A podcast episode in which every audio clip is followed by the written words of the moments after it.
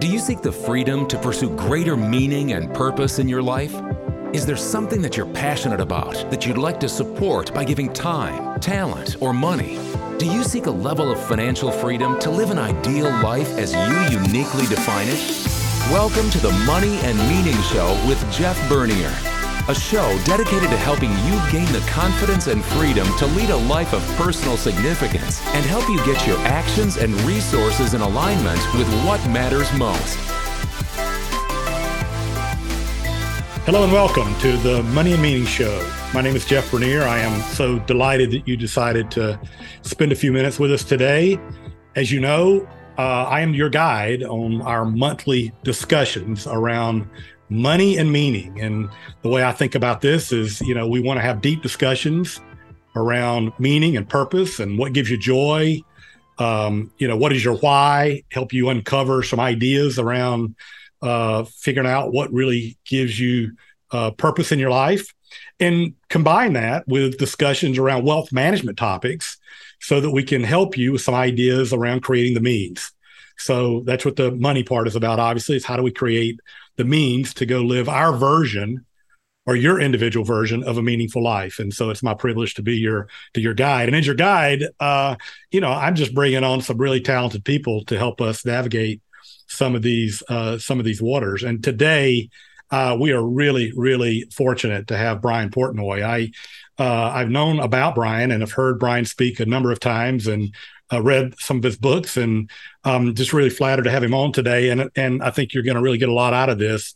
And so let me just first of all introduce Brian, and then I'll have him chime in here. But let me introduce Brian Portnoy. He's an expert in simplifying the complex world of money, and he's written three really important books: The Investor's Paradox, The Geometry of Wealth, and his most recent book, How I Invest My Money.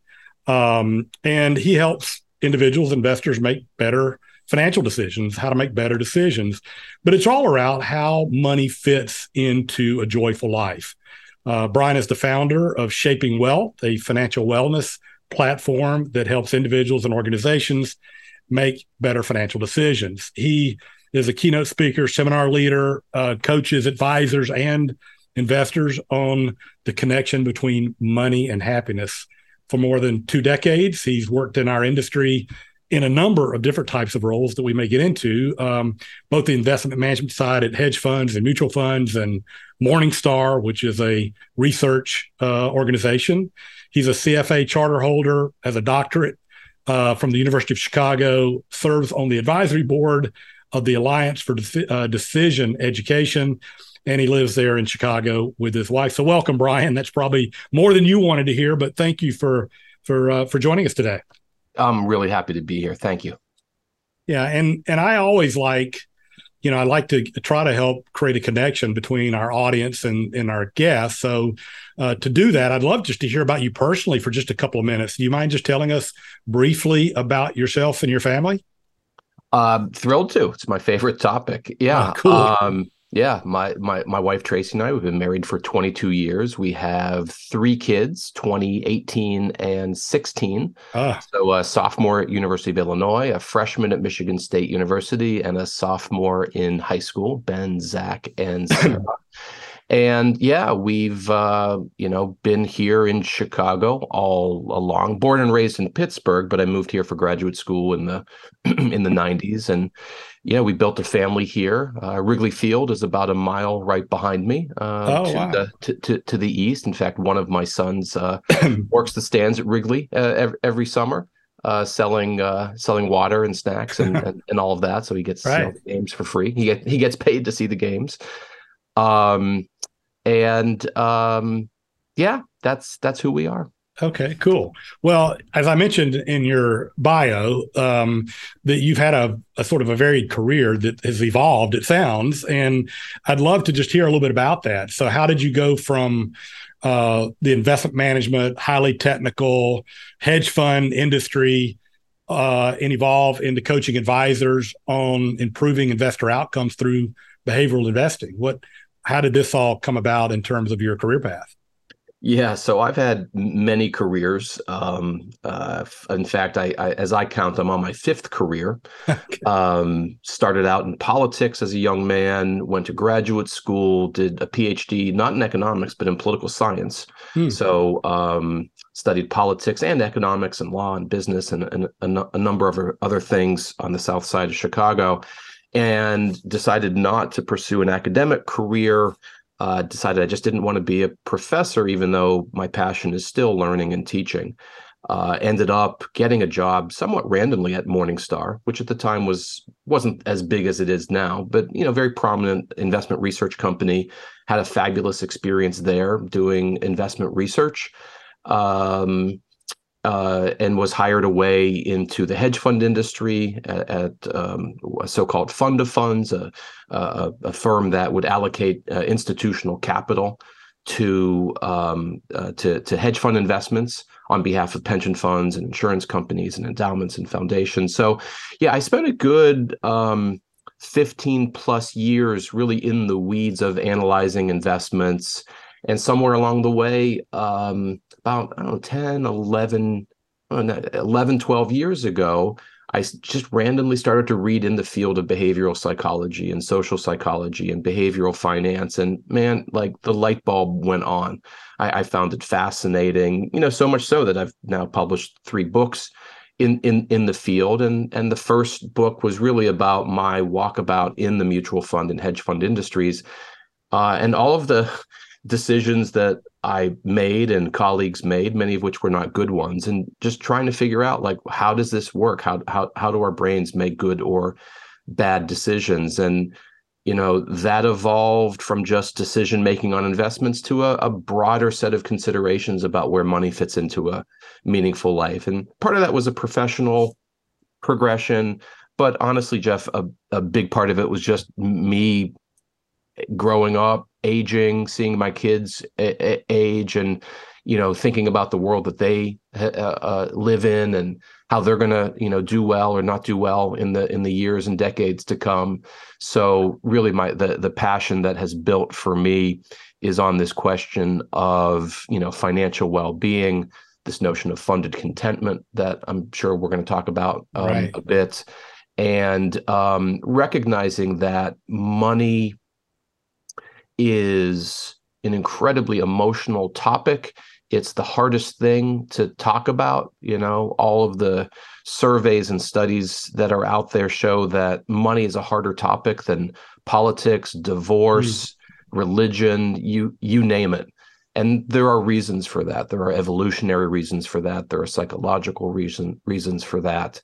And uh, so for me, I feel like a kid in a candy store. There's just an endless number of topics to explore that I think can ultimately help people lead better lives. Yeah, I I love it. You know, I have um, like you as my as my career has is evolved. Um, and I, I think it's a I think it's a journey, uh, you know, even as as professionals that we go on occasionally, and you know, so I've become passionate about having these deep discussions with real people about um, you know what what what gives meaning to their lives and helping them create the clarity and capacity to go to go do it. But i also love uh, the behavioral coaching aspects of it because uh, i believe that you know it could be it can have the most impact quite frankly. Um, it can have more impact than even portfolio design as an example um, is is my is my opinion. Uh, and I, and of course, I love evidence based investing too. So I'm I'm sort of ADD in that world. I get to I yeah. get to I get to talk about all three. And this show was just a is an excuse for me to talk about it and to bring on really smart people who have done a lot more research and a lot more writing than I have, deeper. Because I mean, I just scratched the surface uh, in certainly the behavioral the behavioral side. And you know, in some of your writing, you talk a little bit about the importance of both material and spiritual planning. In other words, going deeper than just the shallow in terms of you know why we're here. And uh, you mind talking a little bit about that, about what you discovered and some of the some of your research about the importance of going deeper? Uh, for sure. So um, you know, one thing, and I mentioned it a moment ago. Um, uh, a, a, a term or an idea that I want to introduce right off the bat is this idea of funded contentment. Yeah, let's go. Um, yeah. yeah. So in the geometry of wealth, you know, I think it's on page one. I, I say there's a fork in the road between being rich and being wealthy, and you know, ri- rich is a number, rich is a quest for more.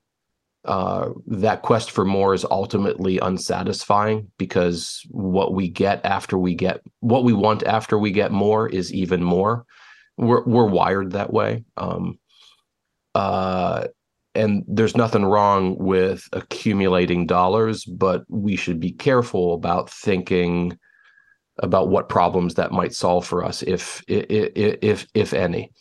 Uh, so rich is one thing, and but wealthy is another. Uh, and so the definition of funded contentment for me, or or what I would call true wealth, is the ability to underwrite a life that is meaningful to you, no, no matter how you choose to define that.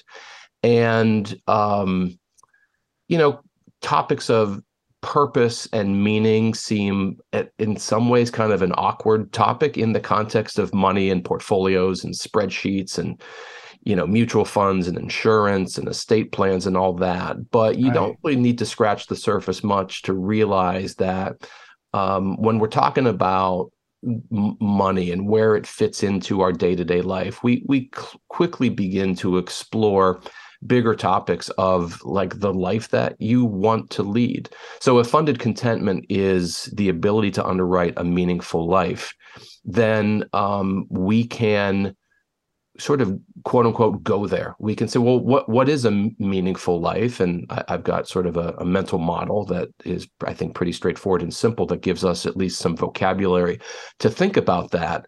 And then the funding part the money part comes second. You know i joked in the geometry of wealth that that book was a prequel to my first book. My first book was sort of a book about getting rich. It was about making good investment decisions. Right. hey how do you how do you choose the right investment implementation you, yeah. Yeah um, exactly. And I got to the end of that book with sort of this hollow feeling like, huh, what does this all really matter in the grand context of of uh, of things? And so, you know, I started writing Geometry of Wealth, I want to say in 2015, 2016. So, you know, it's eight, nine years now of um, really trying to come to terms with this question. Uh, I mean, you've written a book on money and meaning. You you know this uh, as as as as well as any as anyone.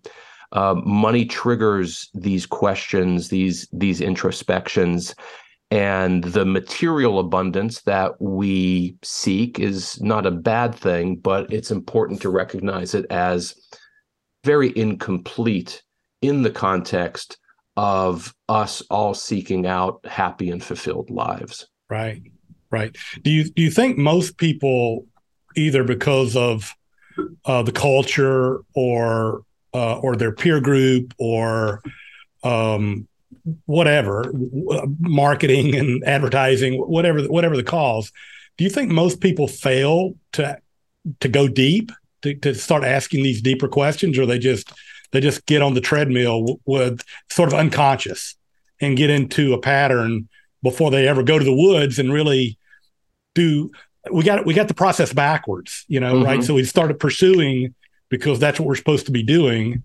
That's what society teaches us will make us happy.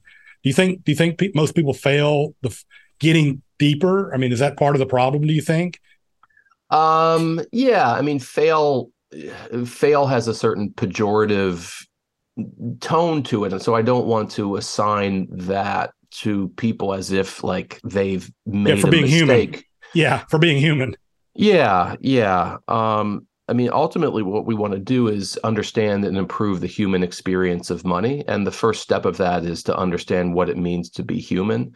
And there's that's a big topic. We don't have time to cover all elements of what it means to be human. Right. But um, uh, one um, one of the key dimensions of being human is trying to find a balance or a rhythm between wanting more and having enough.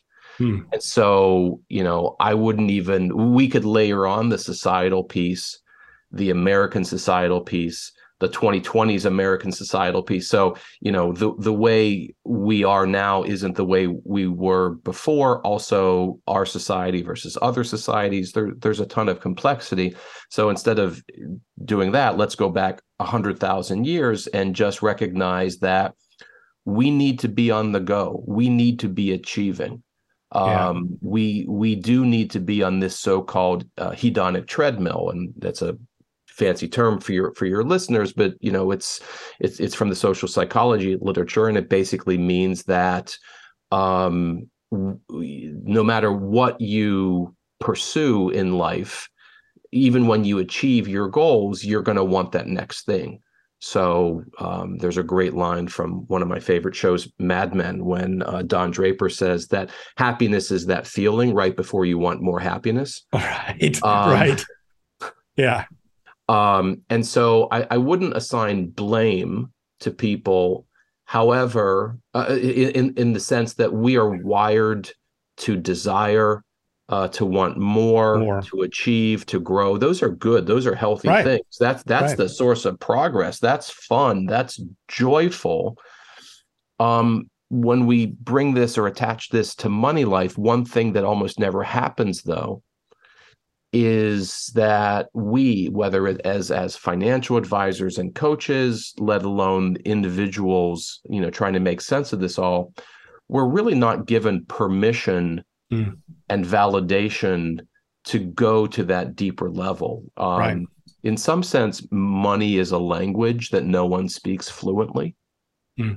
and um, the vocabulary the grammar the syntax of money it kind of almost never gets dealt with. And I'm not talking about in middle school or high school when we talk about money as a unit of account and a store of value and a means of exchange. Okay, so those those technical things are true, right. but money is an emotional lightning rod.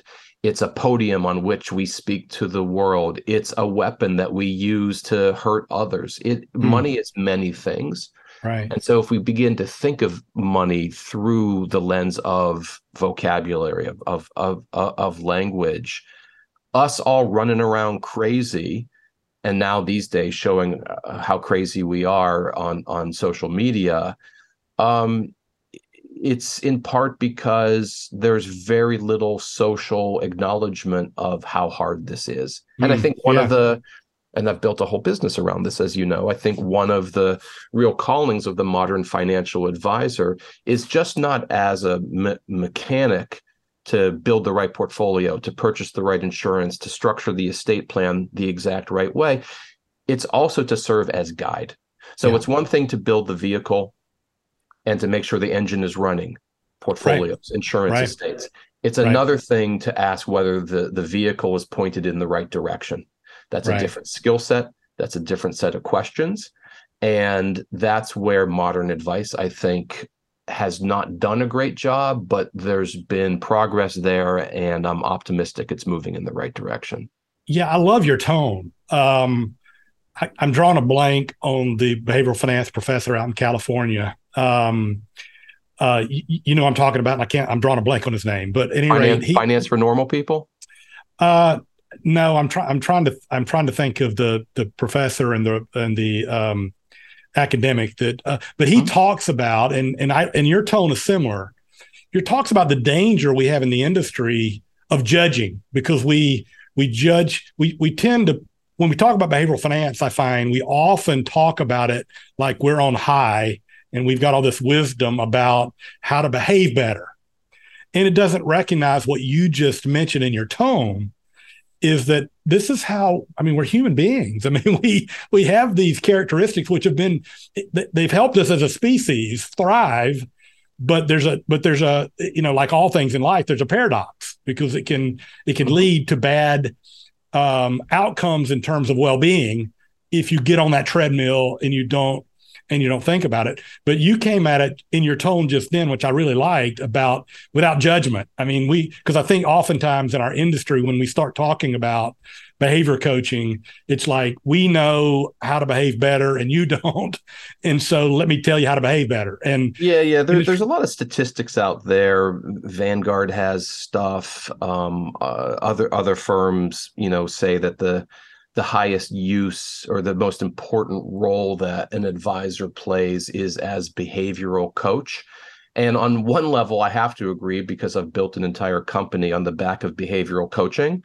But at another level, I completely disagree precisely because of what you've just alluded to, which is that, you know, coaching as it's been kind of conceptualized in, in many circles is basically uh, us telling people how flawed they are and that we're right. going to fix them. Right. And it's sort of, um, you know there's been an evolution you know I'll, I'll, draw a parallel to the psychology discipline which you know modern psychology was invented in the late 19th century by william james and it's it coursed through a lot of people like like um, freud and skinner uh, and and and others and for a lot of the last century or so in in modern psychology the the tone has been uh, fixing broken people.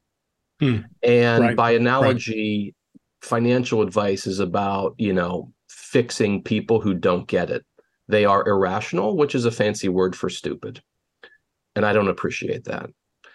What we've had over the last quarter century, though, and it's really picked up a lot of steam in the last 10 years or so, is a different field of psychology called positive psychology, invented in some ways at the University of, of Pennsylvania, by a guy named Marty Seligman. But if you go into an airport bookstore now, half the books on the shelves I would call positive psychology, which is a term that means the science of happiness.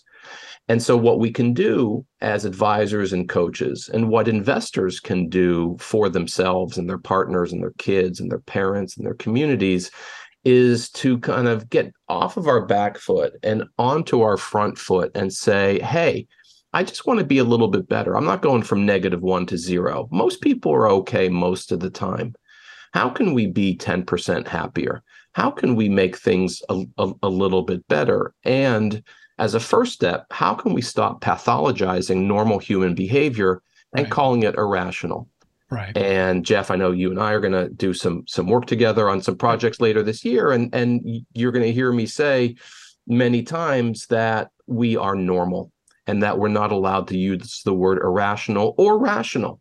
We're just going to jettison that vocabulary because it sets up kind of a, a judgment paradigm that is unhealthy for everybody involved. Right. And so if if we want to acknowledge that the world needs a little bit more kindness and that one of the engines of kindness is empathy. If you enter any relationship and forget the money piece, just your marriage or with your kids or your friends, if you enter without judgment, you open up the opportunity for empathy, and man, good things happen from there. Hmm, that's rich. That's that's really helpful. Well, thank you for going a little deeper on that because that's I, I, sense it in the industry, and I and I think I'm guilty of it as well. If you look at some of my writing, I'm um, you know I'm talking about the mistakes that we all make, and um, and oh, by but, by, by the way, there mistakes get made all the time. Bad correct. decisions get made all the time. But you know that's sort of adjacent to, but not I this the the same as saying that like we are we are broken. Um, right. You know, so Right. Yeah. No, I like I like it, I, and I'm looking forward to learning more about it uh, in some of the stuff we're going to be talking about in a few minutes. But so let me back up to geometry of wealth for a moment, and it was so it was so insightful and impactful to you apparently that you created your logo and your firm shaping wealth yeah, out yeah. of the out of the idea of these three major concepts and we don't have time to go deep on it but do you mind just defining what the three shapes represent yeah so let me give one uh, uh, a few seconds of context here. So please. the the idea is that each of us would like to achieve or experience funded contentment. We want to have the sense that money fits into our life in a meaningful way okay? So not rich not turning a million into 2 million dollars but aligning or calibrating sort of the life we want to live with our balance sheets with with our w- with our portfolio so then the mm-hmm. question is how do we achieve funded contentment if only for a while and the answer there is a three step process that I defined in the geometry of wealth and summarized through simple shapes because, you know, I think it's for people like you and me, it's it's our job to simplify. I mean, there's a difference between simple and simplistic. Um, uh, but sim- sim- simple is good. Going from complex to simple is good. Um, how do you achieve funded contentment? Well, there's three things. The first thing you do is you define purpose and meaning. The second thing is you identify your priorities, both financial and non financial, within the context of the purpose that you've defined. And then the third step is that you make a whole series of decisions, little ones and big ones. Um, in order to uh, fulfill your priorities as as as well as your purpose. And so, circle, triangle, square, purpose, priorities, decisions. Mm. The circle is, uh, and each is symbolic. So, with purpose, you know, as my dad says, it's a round world. We're, we're always figuring things out, and you're sort of never done. Yeah, it's an evolution. Um, yeah. yeah, yeah. You know, uh, it, it's not like we get to some moment in life where we say, "Oh, I figured it all out," and then you're done. Um, no, I, I think you know, life happens uh, challenges happen, good things happen, th- things happen. So we're sort of never done as humans figuring things out. And so as we try to define what a meaningful life is, that is the circle, the the ongoing thing. Um, as it relates to the triangle and setting priorities, to me, there's sort of three things that we need to consider. Hence the the three three sided shape. Um, it's it's basically sort of what, what I call protect, balance, and reach, meaning mm. that our first priority is to um, protect ourselves, to make sure that we survive, um, that we hedge or manage or eliminate risk. Uh, the second priority is to achieve balance or equilibrium or homeostasis in our lives. Um, and then the third is to aspire and to reach. You know, as Casey Kasem said, you keep your feet on the star ground and keep reaching for the stars. Right. And this this triangle, these three priorities, kind of correspond to what I call the evolutionary two step we survive and we thrive we survive and we thrive this is you know you you you can't lose the game on any particular day, but you don't have to win the game. You you want to stay in the game, you want to stay alive, you want to you you you and and then you're in a position to do amazing things. The third step, final step is making decisions. And it's it's a it's a square uh, um, in the context of the book, it's a square because there's four different decisions that I talk about. But um, generally, there's a, a, number of dimensions of money life that we're making decisions about and uh, you know we want to be precise and articulate about what those decisions are. All of this is on a loop. All of this is iterated. So right. you know funded contentment is sort of a there's an element of mindfulness to it. There's an element of presence to it. It's i would distinguish it from achieving goals. So when we think about goals and oh, I want to retire at age 62 with a certain amount of money, or I want to buy that vacation home, or I want to pay for my kids' college. Like those are goals and those are virtuous goals. And they come and they go, and we achieve them or we don't. Um, but those are always in the future. Right. And we know because of this hedonic treadmill that we've talked about earlier that when you achieve those goals, you might feel happy for a moment, but then you say, What's next? That, that's right. just who we are. right. Funded contentment is something that you experience in the moment, in the presence, in the present, um, and it could be a very mindful experience that things are okay, that you're going to be o- o- okay. Um, that in itself doesn't last forever.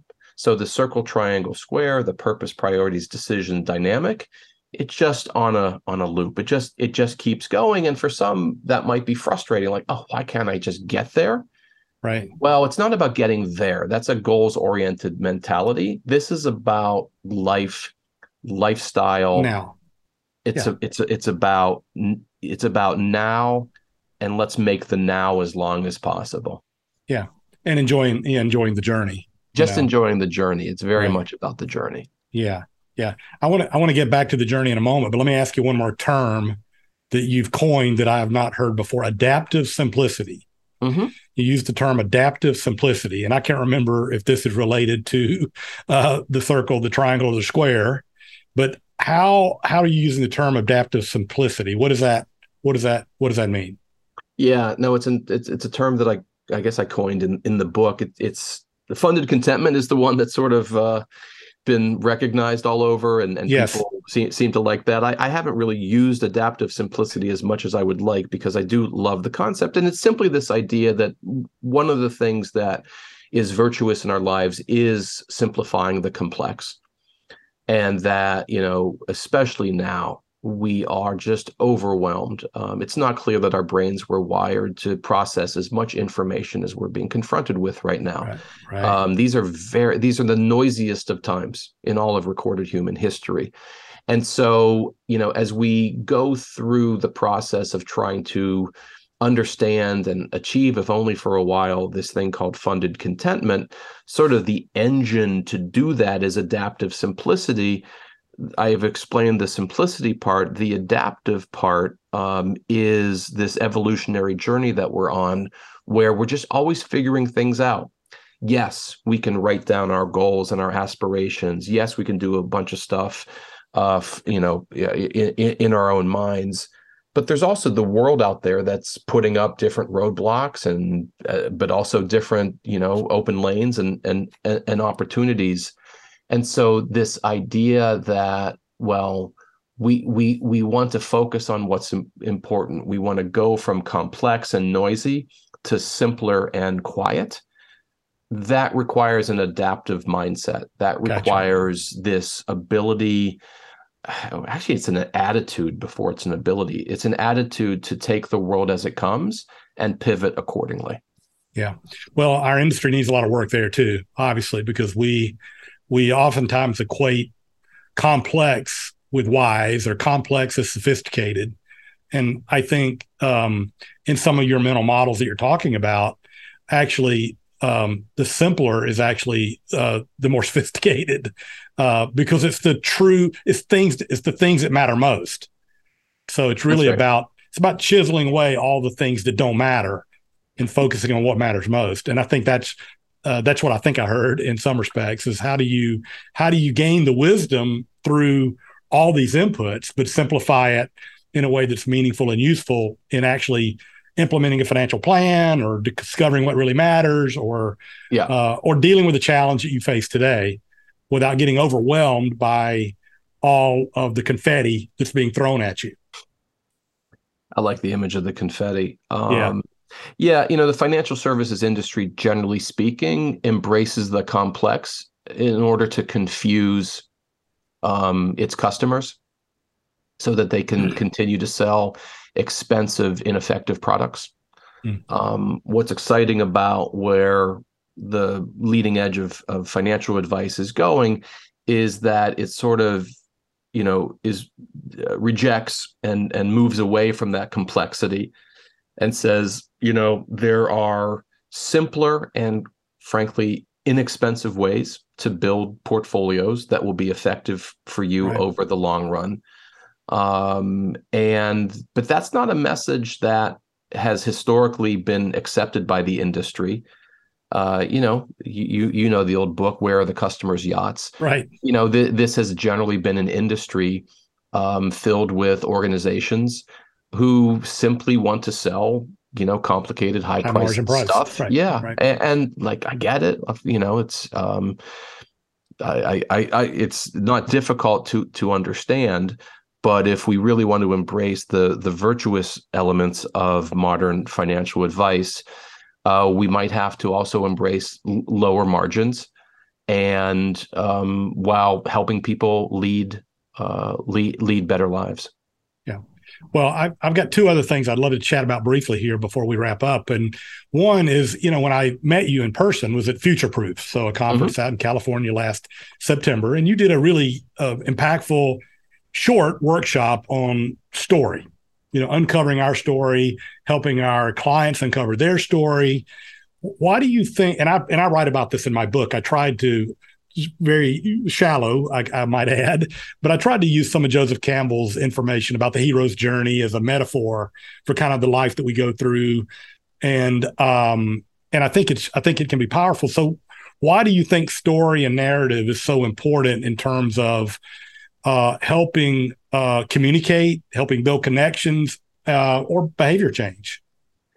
Yeah, it's an important topic, and that's a great question the answer in short is that humans are born as storytellers. We're not born as calculators. The financial services complex treats us as calculators, and they want to they, they they you know through the language of of numbers and spreadsheets. But that's not what we are wired for. Um, there's now an enormous amount of of research in ne- neuroscience and anthropology and other disciplines that makes it clear that you know humans the first thing that we sort of did was tell stories um you know a, a, and we had some sense of who we are and where we were going and and um it's it's it's an exciting and kind of provocative framework for thinking about like the one of the initial things you and I talked about uh, on this podcast which is like well what does it mean to be human um well w- one of those things is um is is storytellers. We are storytellers. So it leads to to me a, kind of obvious question, which is, well, why aren't we integrating storytelling into the context of financial planning? Because there's no doubt that financial planning is in no small part about us living the lives that we want or our clients want want, want to live and there are certain lessons we can take from narrative uh, structure from from the science of storytelling right. That um, gives us a window into who our clients are certainly gives us a window into who we we are as individuals before you know we serve as advisors or or coaches and you know you mentioned the hero's journey and joseph campbell and you know a book i'd highly recommend uh, you know the hero with a thousand faces where right. joseph campbell um, who's a professor of mythology at swarthmore and um, if if your listeners haven't listened uh, watched the bill moyers special yes. from many many years ago it's, it's terrific it's absolutely yeah. it's, it's it's absolutely worthwhile and what he points out um, in, in incredible detail is that if you review the main stories and myths that societies have told themselves going back to the dawn of recorded anything we've been telling the same story over and over again across cultures and across right. time and that might tell us something about who we are and you know um, it ends up now that 18 of the 25 highest grossing movies of all time are some version of the hero's journey basically right. this idea that yeah. you know you you you are you know you're just a regular joe or jane and and and you're beginning to feel udgy and like huh like there's something bigger out there in the world but you resist the call but then you ultimately heed the call. And somewhere along the way you, you find a guide you find helpers who can you know help you eh, along the path. And there you have you know sort of wins and losses and and and and life happens and ultimately you try to achieve that thing or get to that place only to find yourself back you know back at the beginning and yeah. um, it's it's you know whether it's star wars or the hunger games right uh, or the devil wears prada yeah uh, those elements know, are there or yeah. the lion king they are almost verbatim the same story and we love them because it maps to who we are. And so i'll just wrap by saying that why not think of financial planning through the lens of narrative structure through the narrative arc? And why not have financial advisors uh, skilled and, and trained in narrative structure so that they can better help their clients define not just what they want to do but who they want to be? Yeah well, I, I appreciate the way you communicated that. I tried to do that in, in my book, like I said, the money and meaning journey. Yeah, and yeah. I did it. In, I did it in the context of the mid to late career person who's been through, you know, and they're at different stages in the, you know, in the in the journey as they as they move move forward. But um, that's that's uh, and again, that Bill Moyers uh, piece is terrific. If it's easy to find. It's on it's on YouTube, so I'd recommend that. Yeah. Uh, last two things was uh, so your latest book was uh, a collaboration we did you did with uh, Josh Brown, where you interviewed some of our colleagues, mm-hmm. leaders mm-hmm. in the wealth management industry, a lot of different types of disciplines, but generally leaders that that you and I know their names because they're they're out and about a lot and speaking circuits and publishing and blogging and whatnot. And you interviewed them, I think, uh, and wrote a great book on how they manage their own money.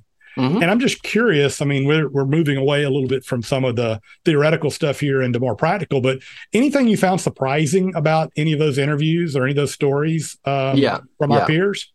So, well, I these weren't interviews; these were self-written essays. Oh, they so, were okay. Yeah. So we compiled. We, okay. We compiled. You know, so we asked Morgan Housel and Christine Benz and Alex Chalekian and Dasarte Yarnway and um, uh, many, uh, you know, a number of prominent financial advisors and and and other financial experts. Basically, like how do you how do you invest your money?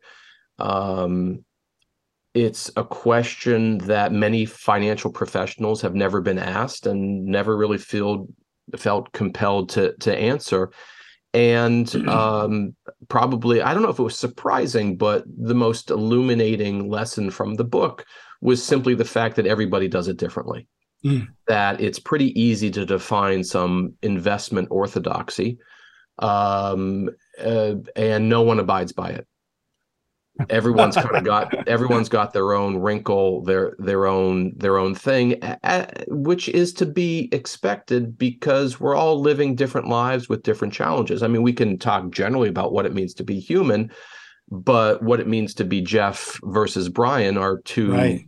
two two different things. So we saw 25 chapters with 25 different life stories. Um, the book was called how i invest my money you know it could have been better called why i invest my money because most people did gravitate not toward oh well here's the line items in my portfolio but like why i make the decisions i do. Oh. what are my priorities? What are my values? What are yeah. what, what what are my goals? And so which is where we where we where just where we started this conversation. That's exactly right. Yeah see everything's a circle. Everything comes back. Um so it, it the book yeah the book's now published in eight different languages um, it seems to have hit a nerve uh, in, in in our industry. And one thing we do at Shaping Wealth is help financial advisors write their money story.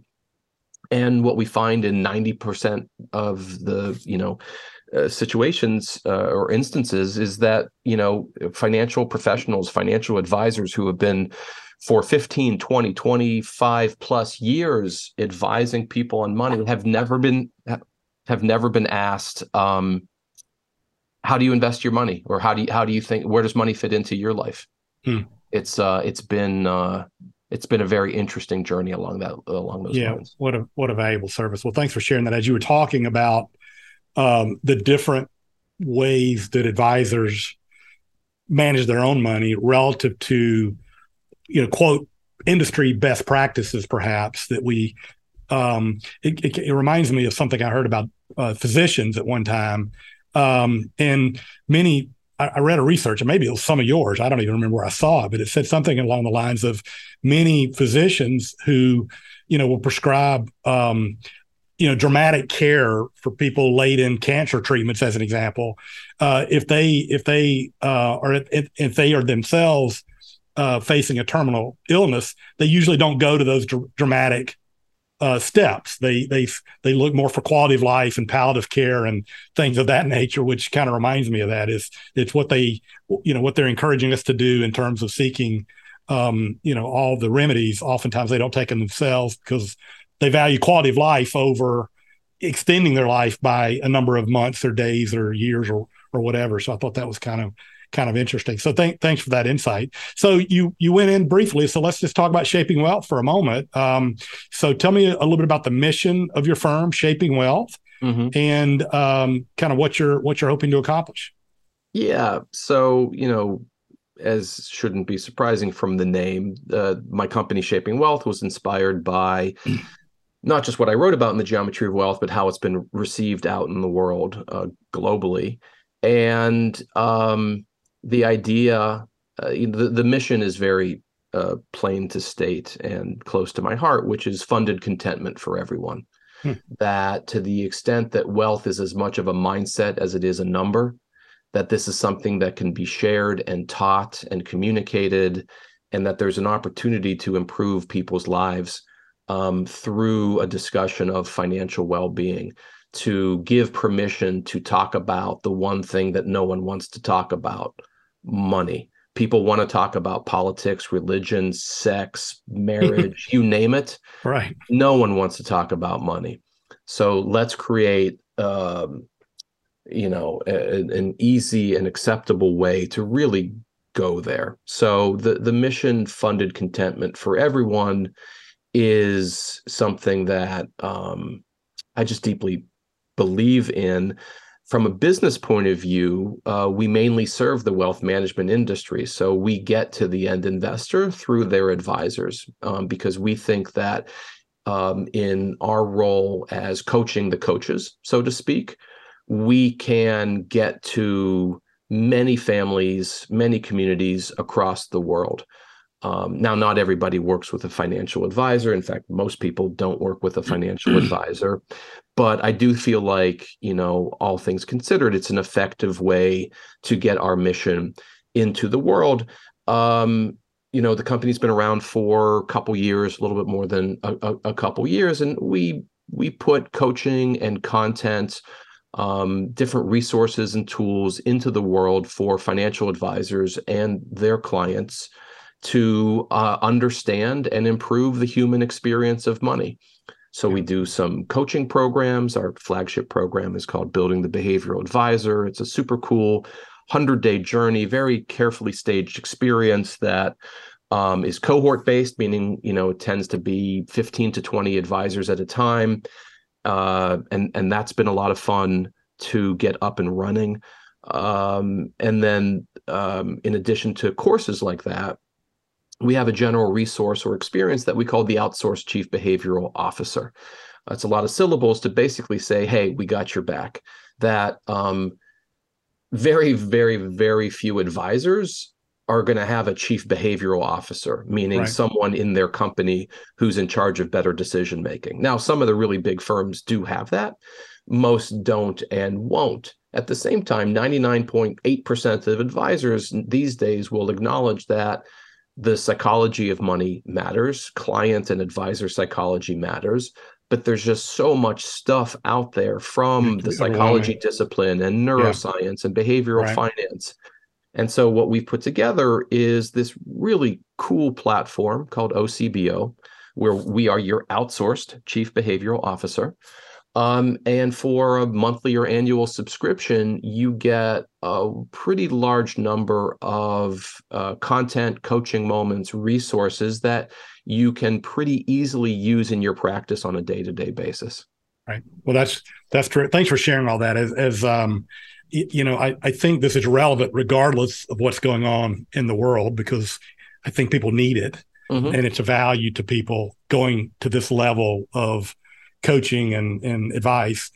But I think it's particularly important in the environment that we may find ourselves, at least with my ideal client, who is this mid to late career professional who's moving in to Act Two, and they're facing some headwinds that we haven't seen in, uh, in before. Um, and so, getting clear on what really matters and you know what does it really take to be happy might be more important. Certainly, investing uh, appropriately to fund your goals, to, to create this funded contentment, may require um, a different way of thinking in terms of risk and reward and volatility. And and so I just I just think in the potential environment that we're in today, it's it's even more important. And so I'm excited to be in your cohort in one of your new cohorts. So thank you for allowing me to do that. So we just got a couple minutes here. Let me just close by letting you tell us how people can find out more about Brian Portnoy and Shaping Wealth.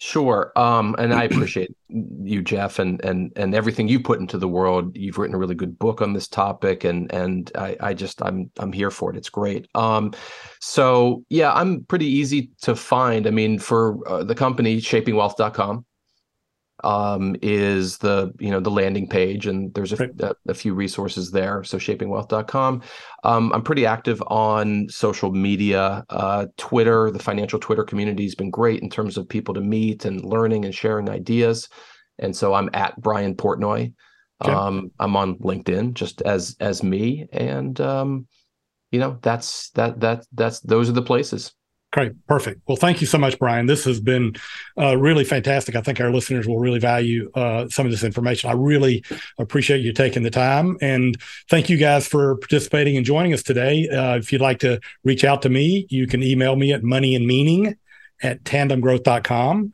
Um, we mentioned my book a couple times, The Money and Meaning Journey. You can check it out at all the major online retailers or at jeffbernierauthor.com where you can, uh, you know, uh, get more information about some of these ideas.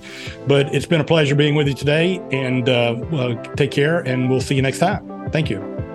Thank you for listening to the Money and Meaning Show with Jeff Bernier, a show dedicated to help you gain the confidence and freedom to lead a life of personal significance and help you get your actions and resources in alignment with what matters most.